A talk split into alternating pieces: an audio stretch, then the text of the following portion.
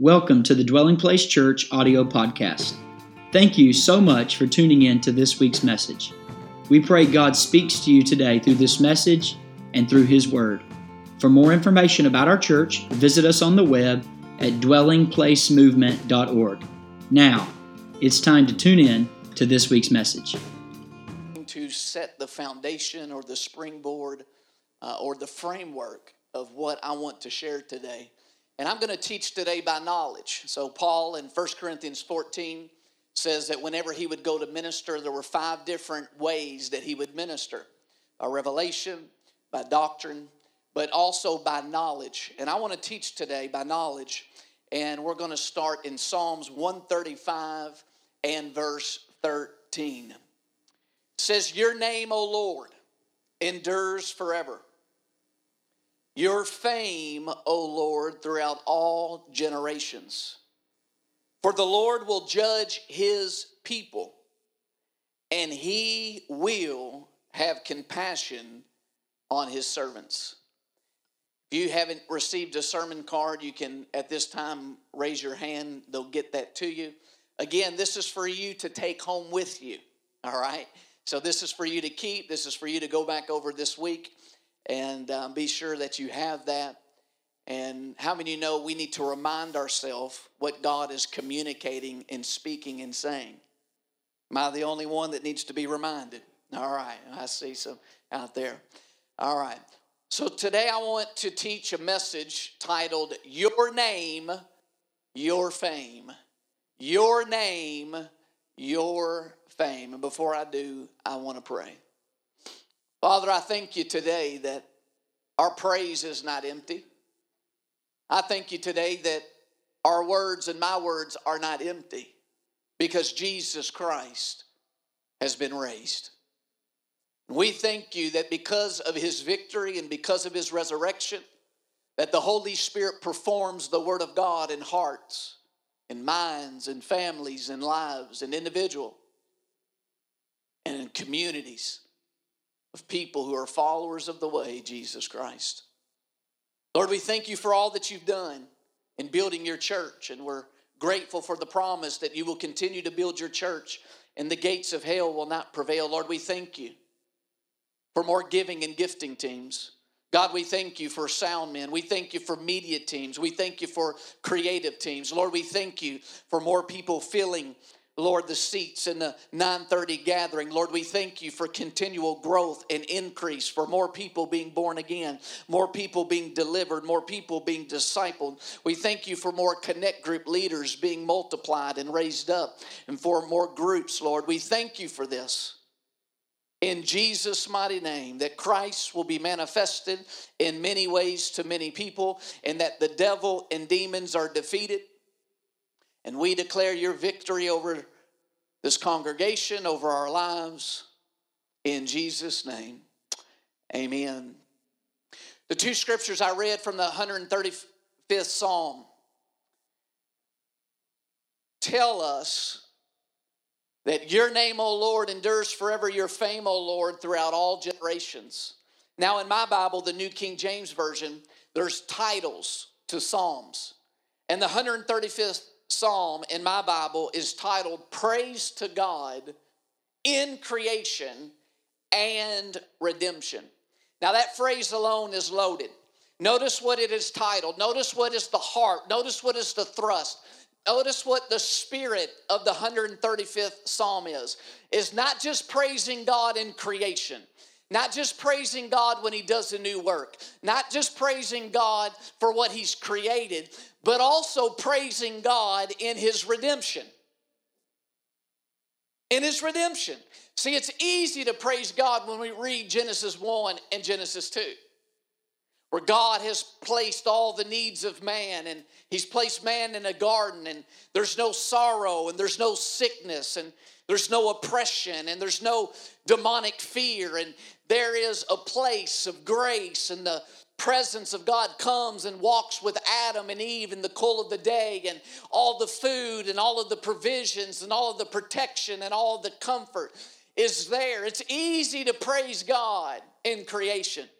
To look at the work of God's hands, how He framed the heavens and laid the foundation of the earth, and how He hung the sun and the moon and the stars, and to praise God for His glorious power and beauty and splendor in creation. But that is not the title of the song, of just praising God for what He's created. The title is Praising God, not just for what He has started in our life and what He has began in our life and what He has created around us in this universe, but also learning to praise and to give thanks for His redemption. For His redemptive qualities, for His redemptive nature. Why is this the case? Because we see as early as Genesis 3 that things have greatly been affected that things have greatly went astray that now sin and deception and oppression and darkness has entered the creation and the work of god. But the reason we're exhorted to praise him not only in creation but also in redemption is though things have drastically went off course man has rebelled man has sinned the consequences and the effects of that. We can't even begin to grasp the heartache, the oppression, the sorrow, the tears, the pain that has been the result of that throughout generations. But the good news today is, is that God didn't leave us with only one option. He didn't leave us only with the option of having to accept the effects of our sin, the effects of our wrong choices, the effects of devastation and brokenness and redemption uh, of, of rebellion. But He has acted in Jesus Christ and provided redemption. He's provided redemption. What does that mean? It means He has made a way that where things have went crooked, He's made a way to bring them back and be made straight where people have strayed, He's made a way to bring them back into the path of righteousness. Jesus, as the will of God, has made a way for God to redeem His creation, to bring them back into His purpose, to bring them back into His original intent. That is the good news today.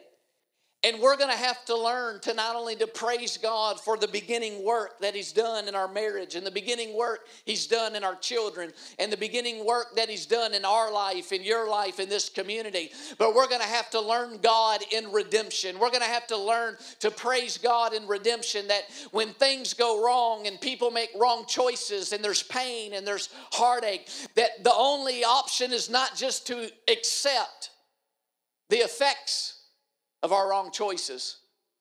But there is a God that still works miracles, and He's made miracles available through the redemption. Learning to praise God in redemption. The Psalm, the 135th Psalm, it sets as the major example of learning to praise God in creation and redemption. It sets the nation of Israel as the example. You begin to read through the Psalms, and it says that, you know, Israel goes into captivity. The nation of Israel goes into slavery. They experience the brokenness of suffering in Egypt for over 400 years. But the God who created the nation of Israel, the God of Abraham, the God of Isaac, and the God of Jacob, did not leave them there in that place of oppression and suffering, but He redeemed them. He brought them out of such a place. You read it in verse 9, it says that he sent signs and wonders into the midst of you, O Egypt, upon Pharaoh and all his servants. It goes on to say that he defeated many nations. He gave Israel their land as a heritage to his people. Notice the context God, who created Israel, who took a people that were weak and less numbered and insignificant, and he began to prosper them and grow them, and he made them into a mighty nation. God created the nation of Israel.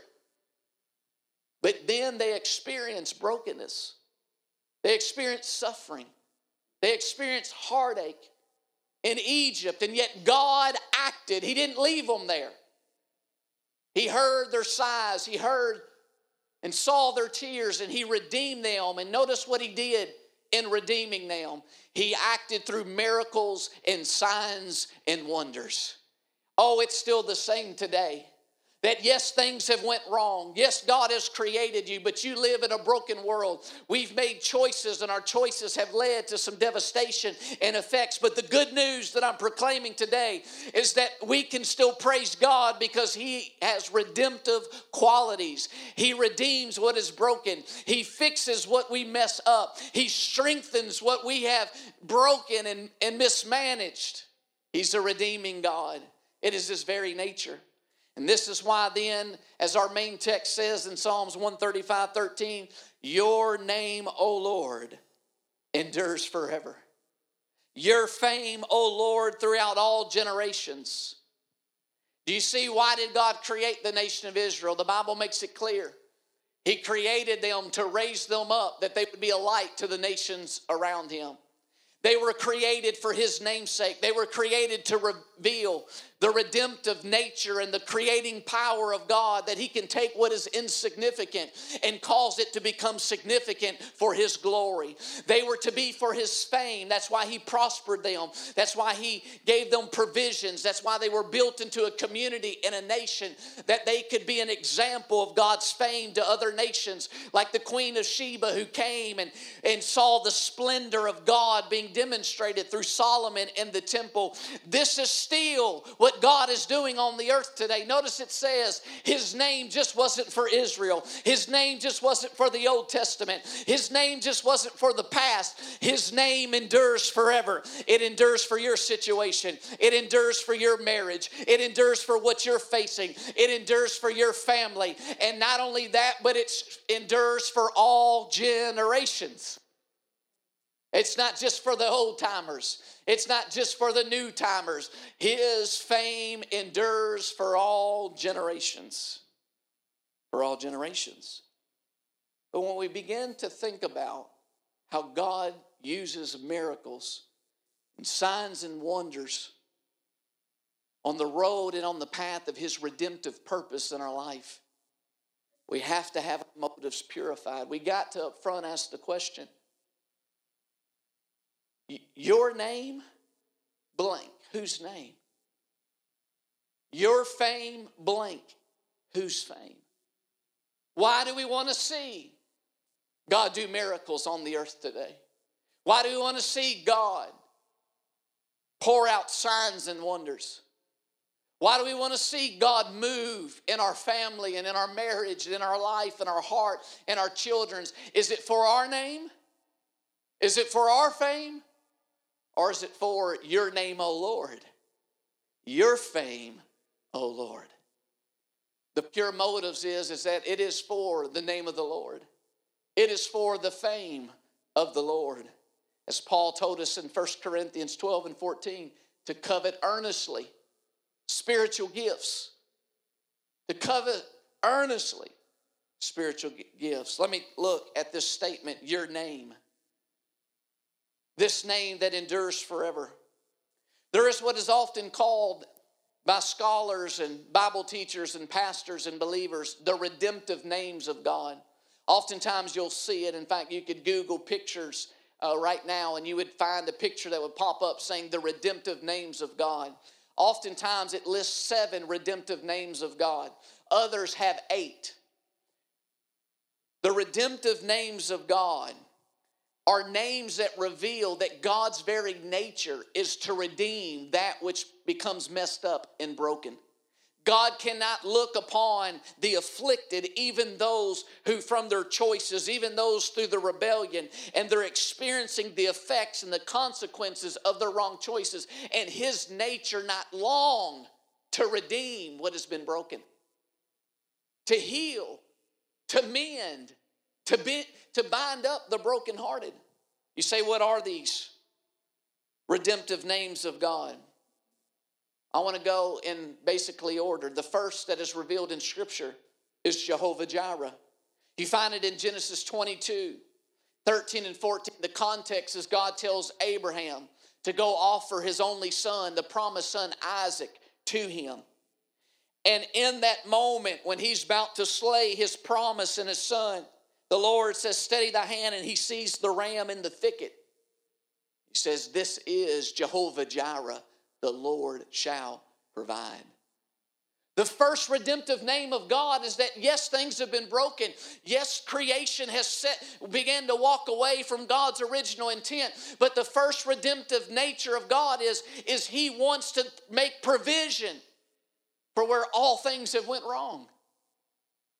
Least we begin to not believe Him that He's our provider for all we need for life. He continues to re- reveal His redemptive names throughout history and as scripture progressively begins to unfold. The th- next name that's revealed is in Exodus 15 and 26. It's Jehovah Rapha. The context is the nation of Israel has been delivered from Egypt and they come to waters. But the water is bitter, they're thirsty on their journey and they can't drink the water because it's bitter. And God shows Moses and he says, Take this tree Throw it into the bitter waters and it will be made sweet. Notice that as God is Jehovah Jireh, He is our provider for all we need. It is His redemptive nature to provide for His children and for His creation. Least we not think that healing and bitterness that bring so much sickness and affliction into the souls and the minds and the bodies of people. Least we think that when Jehovah Jireh, as our provider, doesn't mean that He provides healing. He reveals that His redemptive name is I'm Jehovah Rapha. I am the Lord who heals thee. The Lord who heals thee. Next is Jehovah Nisi. In Exodus 17, 8 and 15, as the nation of Israel is moving forward, they begin to come against enemies. God tells them, I will defeat Amalek as long as Moses kept his hands up, the Lord fought the battles and Israel won the victory. And then the Lord reveals that as He's not only our provider of all things, but specifically, He is our banner of love and protection. He is Jehovah Nisi, our victory. He is the one that will fight our battles and fight our enemies. What the enemy meant from evil, He can use for our good. Next is Jehovah Shalom, the Lord our peace. In Judges 6 and 24, you find a man named Gideon who had a desire to be used of God, but he was insecure. He was fearful. He's hiding. He, he thinks, Who am I? I come from the weakest clan. I, I don't have a, a, a godly heritage. Who am I for God to use me? You ever felt like that before? And in that place of insecurity and in that place of fear, the Lord reveals Himself I am Jehovah Shalom. I am the Lord your peace. Peace to the fears, peace to the insecurities, peace to the torments, peace to your mind. Next is Jehovah Rohi. Many of us know and very familiar with Psalms 23. The Lord is my shepherd, I shall not want. The Lord is my shepherd, is Jehovah Rohi. He is the Lord who leads us and guides us. Next is Jehovah Tsidkenu. The prophet Jeremiah in Jeremiah 23 and verse 6, he prophesied and he said, Jehovah Tsidkenu, the Lord our righteousness, that God would provide a way for us to be in right standing with Him, that He would provide a way for our sins to be cleansed, our sins to be forgiven, that we're walls of enmity because of our rebellion and sin uh, have been built between us and God, that God would act on our behalf. His redeeming nature is to forgive sin, to remove the barrier of sin, so that we could be in right relationship, right fellowship, and right standing with Him. He is the Lord our righteousness. Then Jehovah Shammah, the Lord who is ever present. In Ezekiel 48 35, Ezekiel sees this city and this temple, and it said that his presence was always there. This is Jehovah Shammah, the Lord who is ever present. That though we walk through the valley of the shadow of death, we'll fear no evil, for thou art with us. And then last, Jehovah M'Kaddesh. Leviticus 20 and 7 and 8, in the giving of the law, Bible says, You shall be holy, separated, set apart, because I, the Lord your God, am holy. He is Jehovah M'Kaddesh the Lord who sanctifies, who sets apart our mind for his thoughts, who set, sets apart our desires for his affections, who sets apart our bodies to be instruments of righteousness. Maybe you're thinking, how is this relevant? How is this relevant to me and to us here today? Well, let me remind you, we're in a series titled Verified. Verified. In Jesus came to this earth to verify the redeeming nature of God. That we would no longer doubt that because of our rebellion, because of the brokenness of the world, because of the effects of our wrong choices, that we would no longer doubt that it's God's very nature to redeem what we have messed up. To redeem marriages that are currently being pushed apart. To redeem families where animosity and unforgiveness is trying to drive wedges. To redeem our life where curses and sin and bondages are trying to hold us because wrong choices. See, listen, Jesus has become God's clearest message regarding his redemptive nature towards his creation. Jesus is God's name verified. Look at this in Hebrews chapter 1 and verse 1. The Bible makes it very clear of what I've just said. God, who at various times in various ways spoke in times past. Aren't you glad that some of the ways He spoke in the past, He don't speak now? The Bible says when the nation of Israel heard God on Mount Sinai, that the entire mountain was shaking, that it was on fire because of the presence of God. It's smoking, and the people exceedingly trembled, said, Dear God, don't let us hear your voice anymore. Or what about one of the prophets? In old times, he's had a prophet walk around unclothed, claiming his message, laying on its side, his side for months. Aren't you glad that this morning he didn't say, Come in and lay on your side? Amen. God doesn't speak in those ways in the last days anymore. It says, what does it say? Though he did in various times, in various ways, he spoke in times past to the fathers by the prophets. In the last days, he's spoken to us by his Son, whom he appointed heir of all things, through whom also he made the worlds, who being the brightness of his glory and the express image of his person, upholding all things by the word of his power, when he had by himself purged our sins, sat down at the right hand of the majesty on high, having become so much better than the angels, as he has by inheritance obtained a more excellent name than they. Notice in the last days, the Bible makes it very clear that ever since the day that Jesus ascended, the Bible considers that the last days. We're just getting more and more and more and more and more in the last days.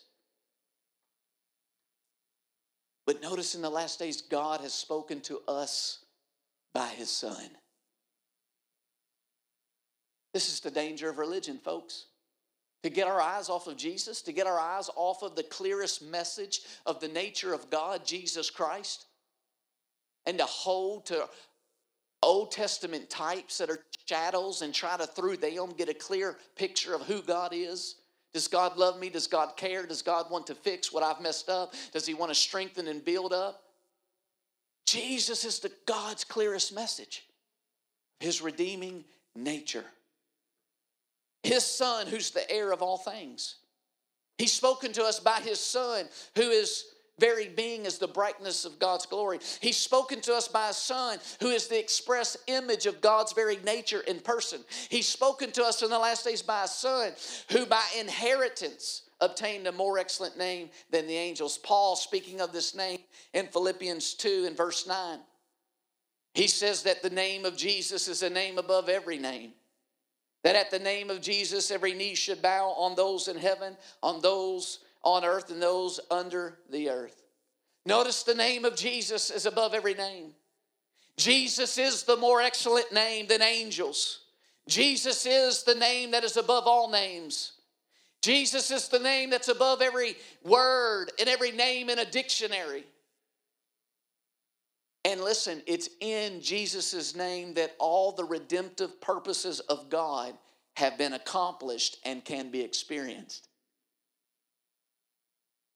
Because it's Jesus who came and completed the eternal purpose of God through his finished work. It's Jesus who died was buried and rose again so that forgiveness and righteousness could be available to you and I. It's Jesus who came and died and rose again so that healing, that is the children's bread, could be dispensed to you and I. It's Jesus who came and died and rose again so peace could come to our troubles and to our sorrows and to our afflicted mind and to the places of fear and insecurity. Jesus' name represents all that God accomplished through his finished work, which is his purpose to redeem what needs to be redeemed in our lives. See, it Hebrews 9:12 says that God through Jesus accomplished eternal redemption. You know what that means? God has eternally made a way to buy back areas of your life where things have went wrong. God has eternally made a way through the finished work of Jesus Christ to take what is broken and crooked and be made right. And this is why all throughout the New Testament you find the fulfillment of the redemptive names of God for us who are now re- redeemed and the children of God. For instance, Jehovah Jireh, the Lord our provider, Peter said, now because of the finished work of Jesus, that everything we need for life and godliness we've been given. Everything you need for life and godliness has been provided by God through the finished work of Jesus Christ. That's called Jehovah Jireh, ladies and gentlemen. That's called He will provide all you need to live out your purpose that He has for you. Jehovah Jireh. What about Jehovah Rapha? The God who heals. Well, he gives gifts of the Holy Spirit called the working of miracles, the gift of faith, and the gifts of healings. It's in the New Testament because it's fulfilled in Jesus Christ. What about Jehovah Nisi, our victor, our banner, our deliverer?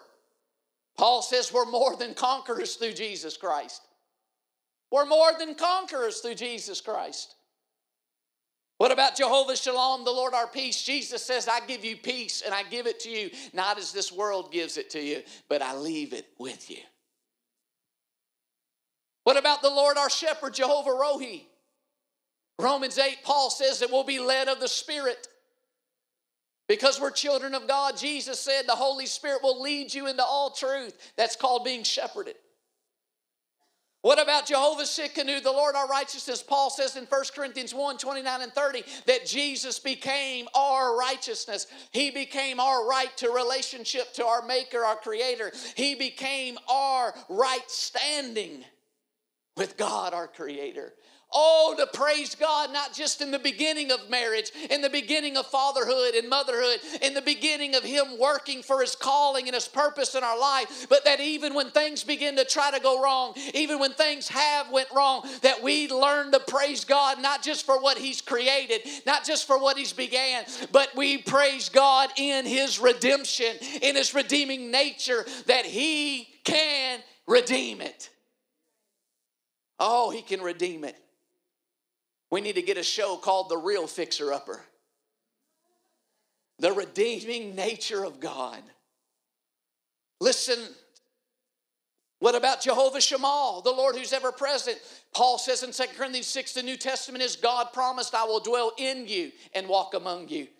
That means he's always with you if he's in you. Wherever you go, he goes. What about Jehovah M'Kaddesh, the Lord who sanctifies?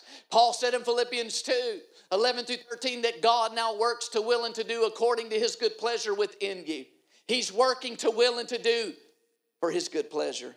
Listen to me, this is why in Hebrews 2 and verse 11, talking about Jesus says, it's an amazing verse.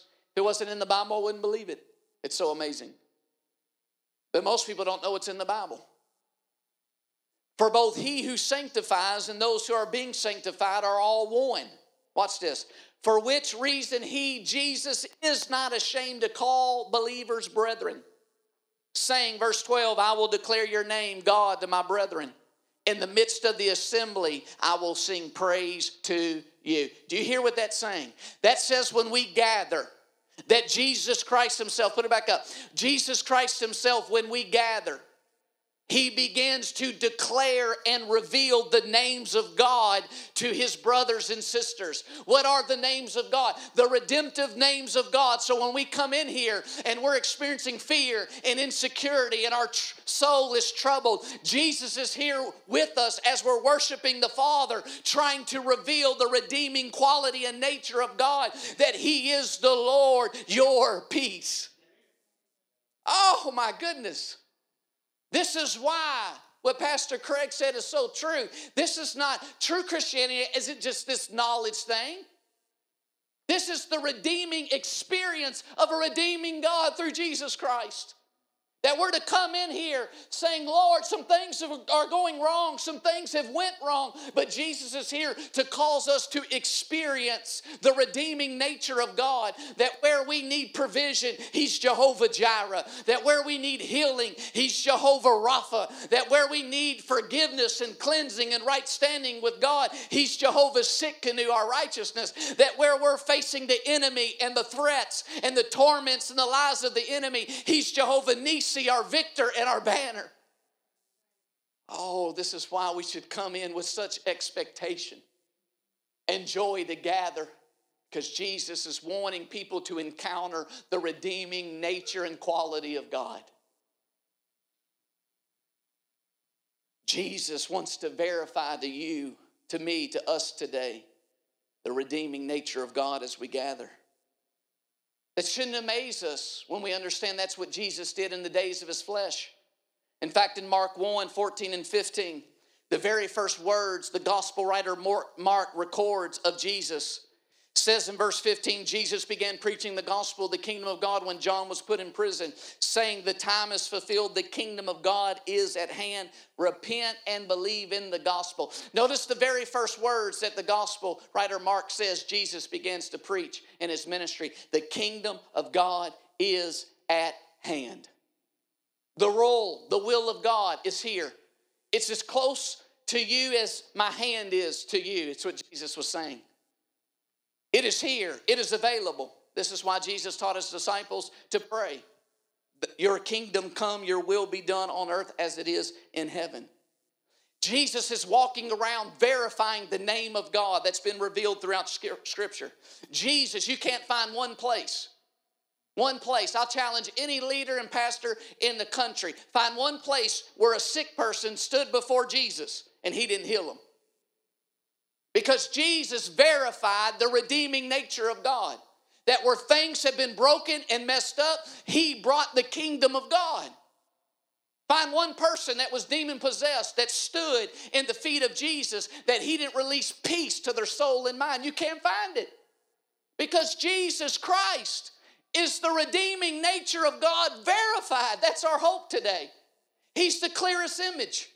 Sure, if I look at what's happening around me. Sure, if I think about Uncle Bobby. Sure, if I think about, you know, my friend uh, uh, Shannon, that there's some things I don't understand. We'll get there. But when you look at Jesus Christ, who's the clearest image of the kingdom and the will of God, you will find him verifying the redeeming nature of God. Find it verified.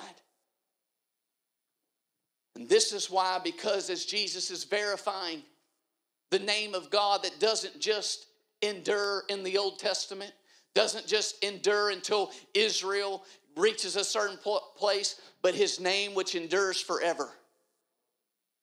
And for all generations, you begin to see his fame, the fame of the Lord begins to spread as Jesus is verifying the redeeming name of God.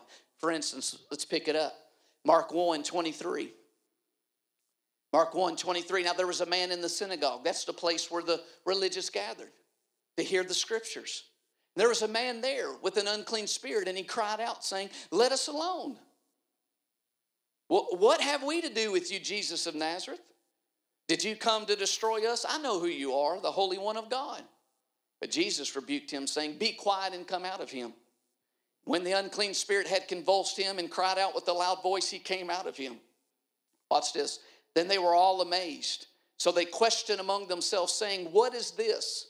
What new doctrine is this? For what authority he commands even the unclean spirits, and they obey him. Here's what I want you to see, verse 28. And immediately his fame spread throughout all the region around Galilee.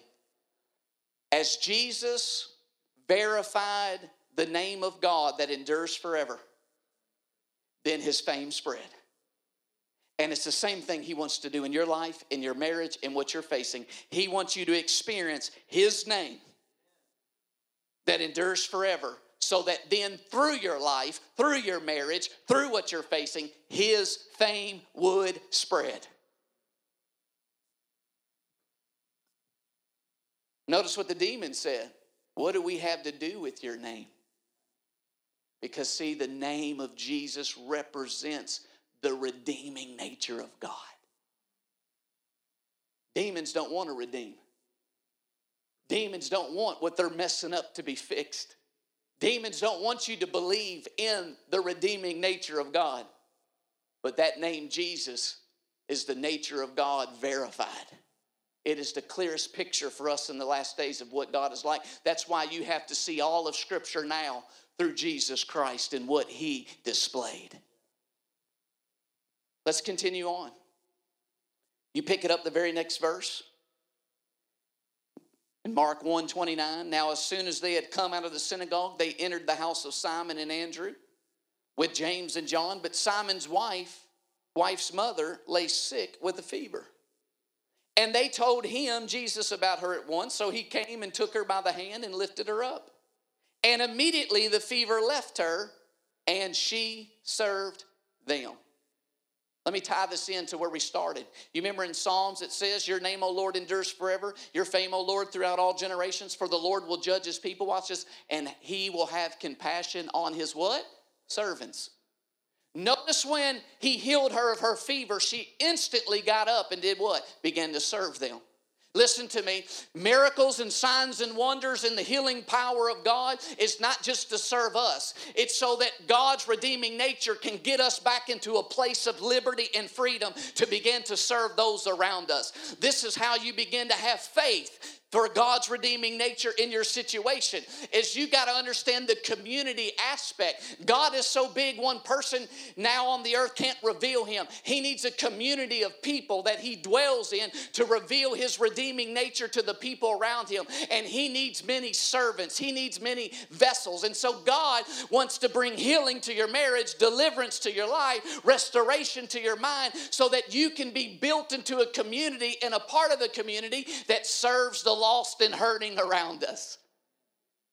Begin to serve them. Some of you have already seen Jesus Christ verify the name of God in your life. Some of you have been delivered from drugs and alcohol. Some of you have experienced physical healing. Some of you have experienced mental and emotional healing. Some of you have seen God do a divine miracle in your finances and bring your family out of poverty and things like that and provide jobs for you. Listen, you have to begin to serve the next generation because his fame is to endure to all generations. This is what he did with Israel. When God did miracles in individual people, it was was so that there would be no feeble and no weak among them, so that the community could be a light to the nations around them. It's what he wants to do here in our life. He wants that were things that went wrong to bring his miracle working power to get us back into a place to be able to serve his purpose of manifesting Christ in many ways to many people. It's not just about God doing it for you, it's so that God can build you into a community. Listen, if you ain't got no money, then you can't help people around you that ain't got no money. If you're sick all the time and not able to be strong and to serve, then you're not going to be able to serve people. God wants to work in our lives so that we can be a community to serve each generation that his fame endures for all generations. Why don't you start passing down to the next generation the name that's been verified in your life? in your situations, in your circumstances. Why don't you begin to tell of his fame, how you've experienced? Let's mold the foundations of many generations. It's a community aspect. Listen to this story in Acts 9 and 32. Now it came to pass as Peter went through all parts of the country that he also came down to the saints. Notice this, he comes down to a community of believers. It's the context. Who dwelt at Lydia. There he found a certain man named Aeneas, who had been bedridden eight years and was paralyzed. Peter said to him, Jesus the Christ heals you. Arise and make your bed. Then he arose immediately. So all who dwelt at Lydia and Sharon saw him and turned to the Lord. Notice here's the man, he's bedridden. He's a part of the community, but he's bedridden. He's not able to be a part of the name of the Lord being revealed to the community around him and, and spreading the fame of God into the generations. He's unable to move forward. He's paralyzed in life, he's paralyzed in his progress. And Peter comes to him and says, Jesus, the Christ, heals you. And notice what happened. The name of the Lord then caused all who dwelt in Lydia and Sharon to turn to the Lord because his name caused his fame to spread. Continue on in verse 36, the very next verse. At Joppa, there was a certain disciple named Tabitha, which is translated Dorcas. This woman was full of good works and charitable deeds, which she did. But it happened in those days that she became sick and died. When they had washed her, they laid her in an upper room. And since Lydia was near Joppa, the disciples had heard that Peter was there, and they sent two men to him. Verse 39 Then Peter rose and went with them. When he had come, they brought him to the upper room. Can I just stop there for a moment and say, on the day of Pentecost, what are we using our upper room for? Here was an upper room, and there's people weeping, and there's people, you know, in this place of grief.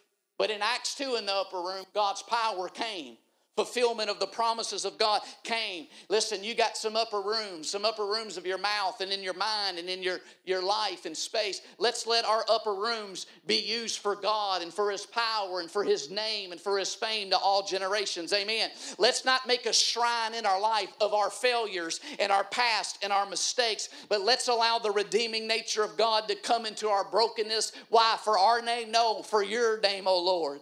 For our fame? No, for your fame, O Lord. Then it says, the widows are stood by him weeping, showing the tunics and garments which Dorcas had made, and she was with them. But Peter put them all out. You know where he got that from? Jesus. Because Jesus entered a place before where people are weeping and trying to hold on to the, the dead things, and he had to get them out so that new life could come. Peter puts them all out. He kneels down and prays, and turning to the body, he said, Tabitha, arise. And she opened her eyes. And when she saw Peter, she sat up. They gave her his hand and lifted her up. And when he had called the saints and widows, he presented her alive. Watch this. And it became known throughout all Joppa. And many believed on the name of the Lord. Notice that. Here is the name of the Lord revealed, and it causes his fame to spread, and many people believe. Listen, God wants to work wonders in your life.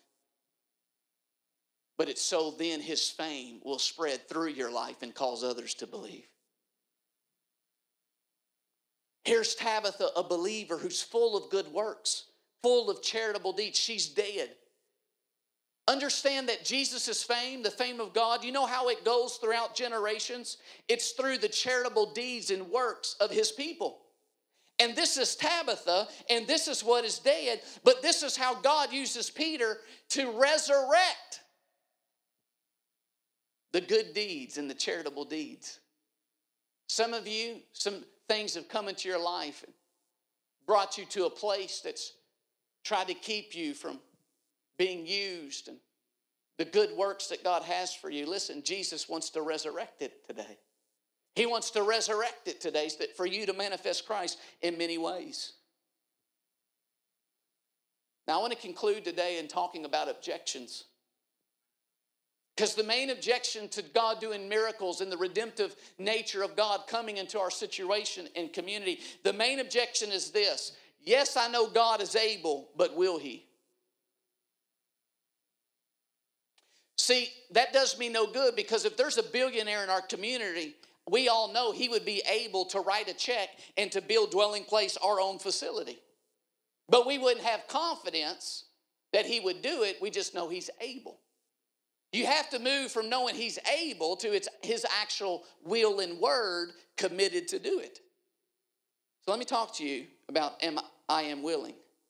In Mark 1 and verse 40, continuing right in the passage of what we've been looking at in the Gospel of Mark, says, Now a leper came to him, imploring him, kneeling down to him, and saying to him, If you are willing, you can make me clean. I think we've all been there at times. We know He's able to make dirty things clean, we know He's able to do a work. He knows He's able, but the question is are you willing? Look at verse 41. Then Jesus moved with compassion. He stretched out his hand and touched him and said to him, I am willing. Be cleansed. This isn't talking, folks, just about forgiveness. This is leprosy. This is physical sickness. And you know what leprosy did to people? It caused them to be disconnected from the community. They had to go hide in leprous communities. They were not able to be a part of the community that was doing good works and charitable deeds and revealing the name and fame of God. This is why God's redeeming nature wants to break into our situation. Notice what Jesus, who is the clearest message of God to you and I, says, I'm willing. You remember the scripture we started for, how it ended?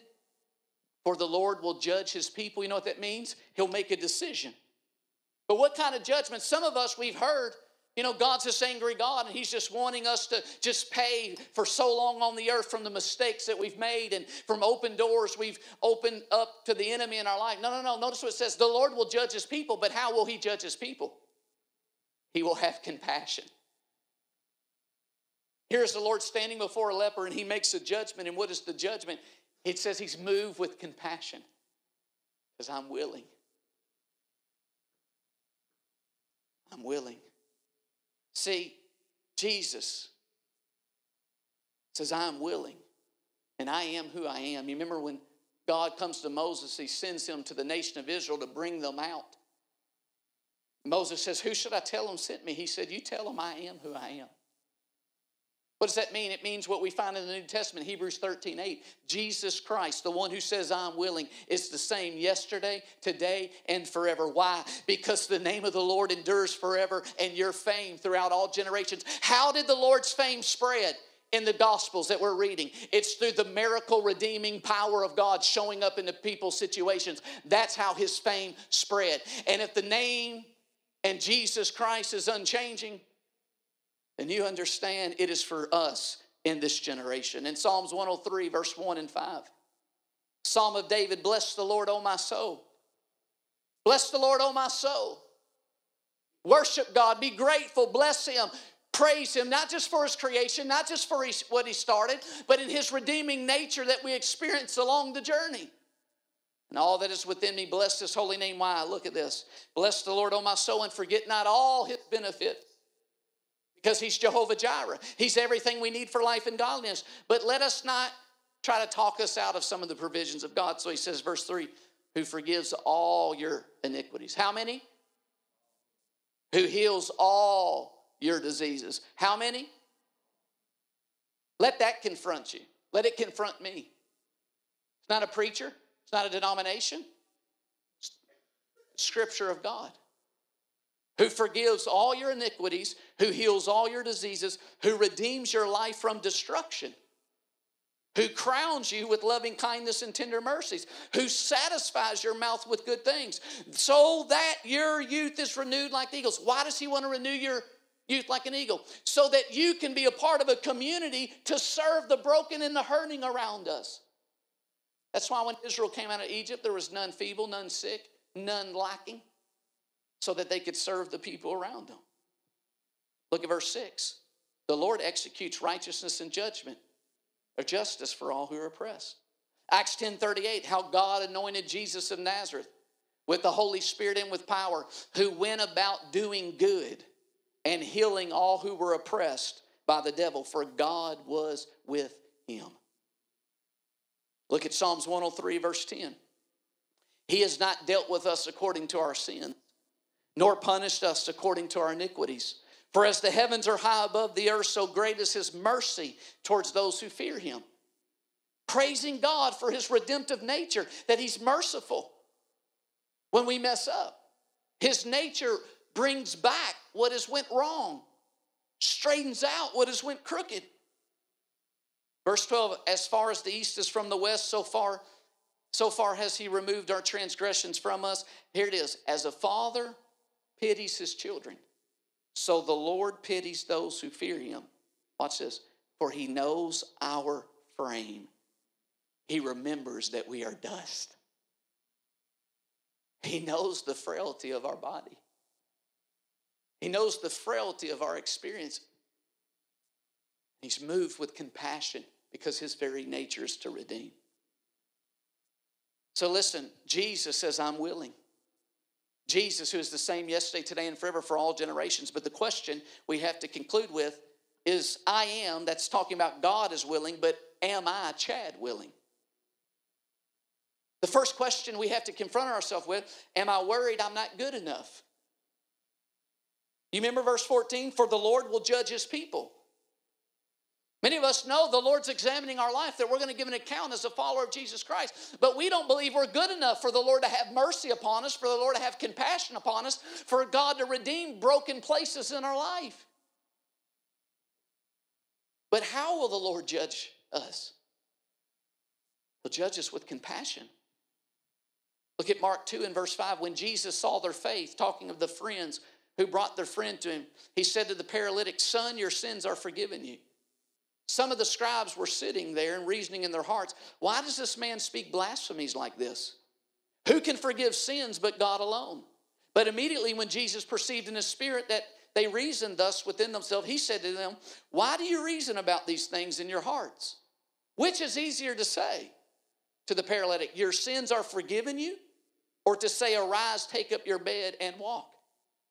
Because the psalmist said, he forgives all our iniquities and heals all our disease. The Lord will have judgment, but His judgment is mercy for us, His servants.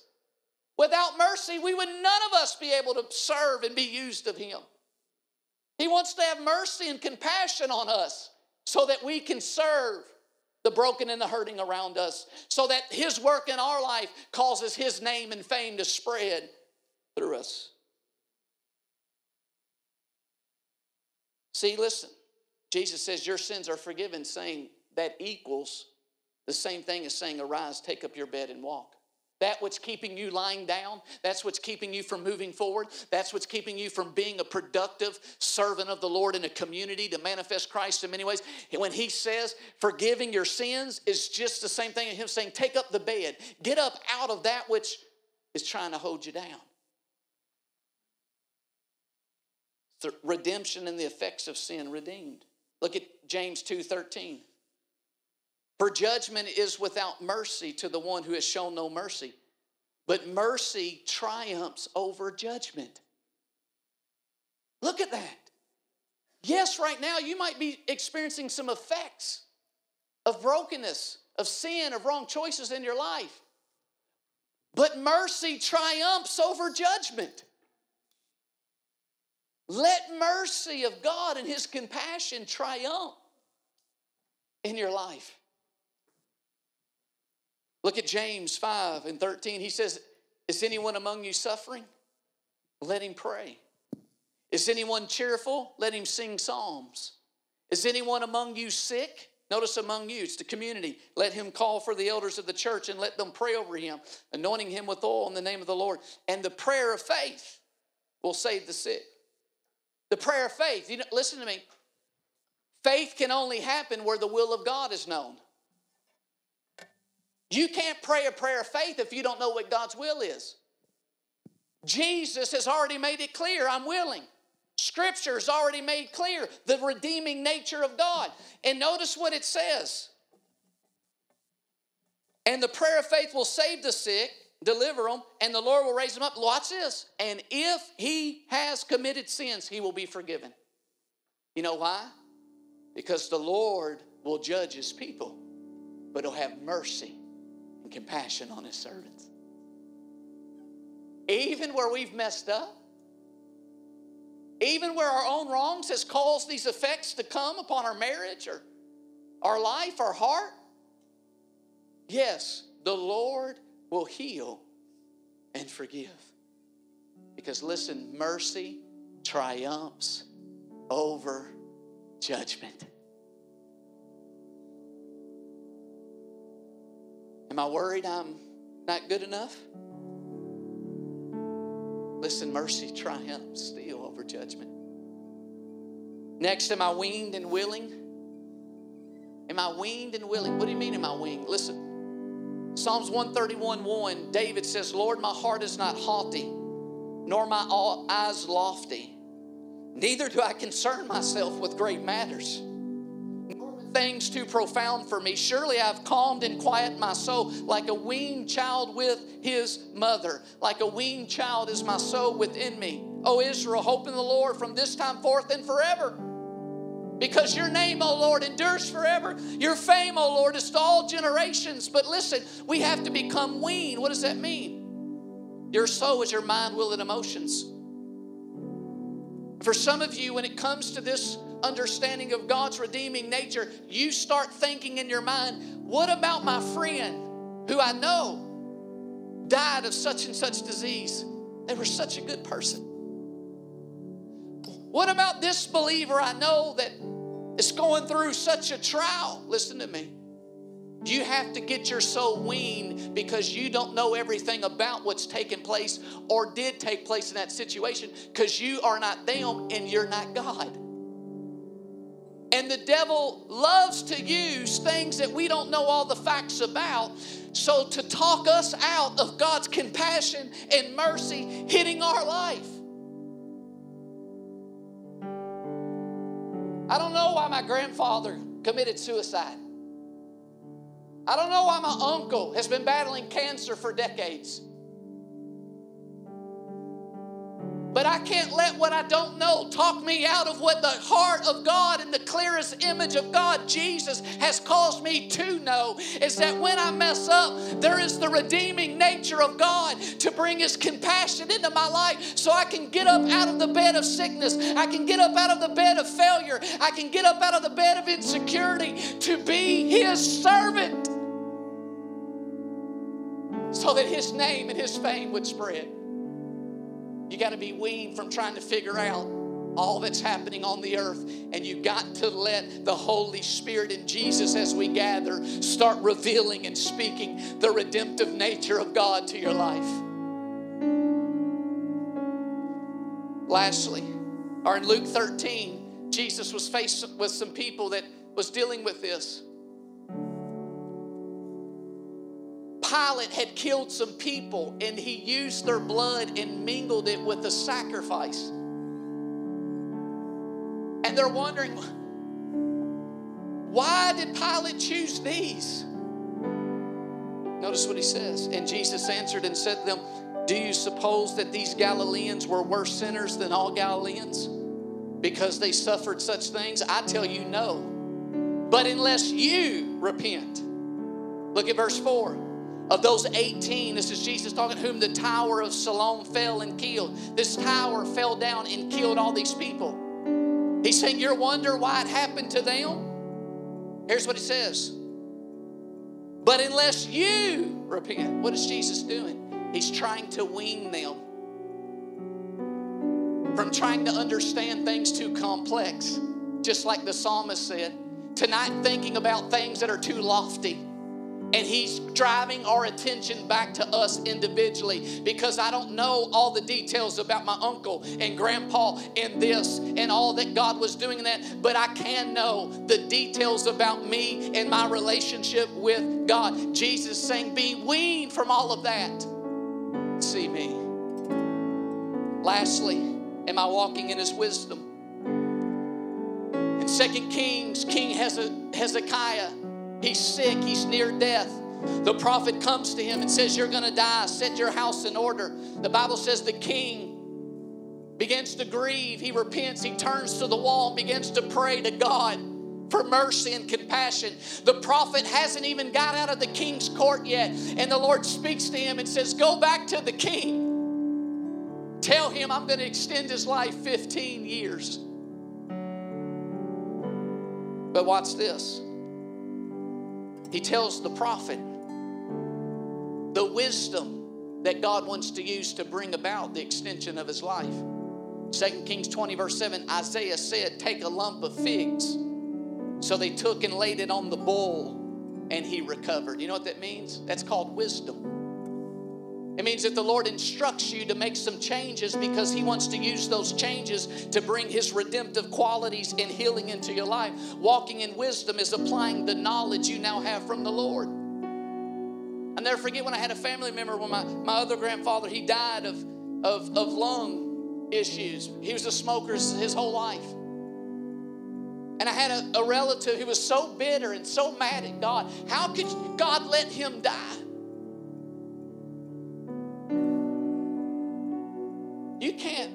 Put God into that. When if you make a decision that's not a wise decision for decades to smoke, we all know it's going to begin to destroy at point this vessel. Walking in wisdom. Walking in wisdom. People that drink much alcohol, it destroys their liver. Are we walking in wisdom? When I came out of the tradition of faith I grew up in, in the mainline denomination, I began to go and observe other believers and how they worshiped, and specifically those who believed in God's Spirit and the gifts of the Spirit. And I went with my mother to a, a, a church I wasn't really acquainted with, and maybe you've heard of a singing group called the Imperials, still around. They keep the name, but they change out, you know, the members. And they, at one point during this worship time, they said, You know, the Lord's been using us to heal. Well, at that time, I, I hung out with people that all had major car audio systems. One of my friends had 12 12s in the back of an S10. And I'd sit in the front seat with 12 12s right behind me, just blasting our eardrums. My other, all my friends had these major, major loud stereos in their cars. Well, at some point, my right ear, it had ruptured and the pain was excruciating. But I would try to deal with the pain because I didn't want to drive because we didn't do what you're supposed to do when we hung out. And I didn't want to be a driver. And I still experienced the effects of my rebellion and, and living a life of, of sin and hanging around those. But when they said that, I didn't even know anything about like healing. I went up there. And the next thing I know, when they prayed for me, is that God's power healed my ear. And the pain that was there went away. And I've never had an issue to this day. You know what that's called? It's called Jehovah Rapha. That's called where even our mistakes are hanging around the wrong people or putting yourself in a place that's not wise with 12 12s blasting into your ear hour after hour. That the Lord will judge his people, but he'll have compassion. And I pray that you sense his compassion and heart for you. That he wants you to experience the redeeming nature and quality of God. Let's worship him for a moment. I encourage you to stand.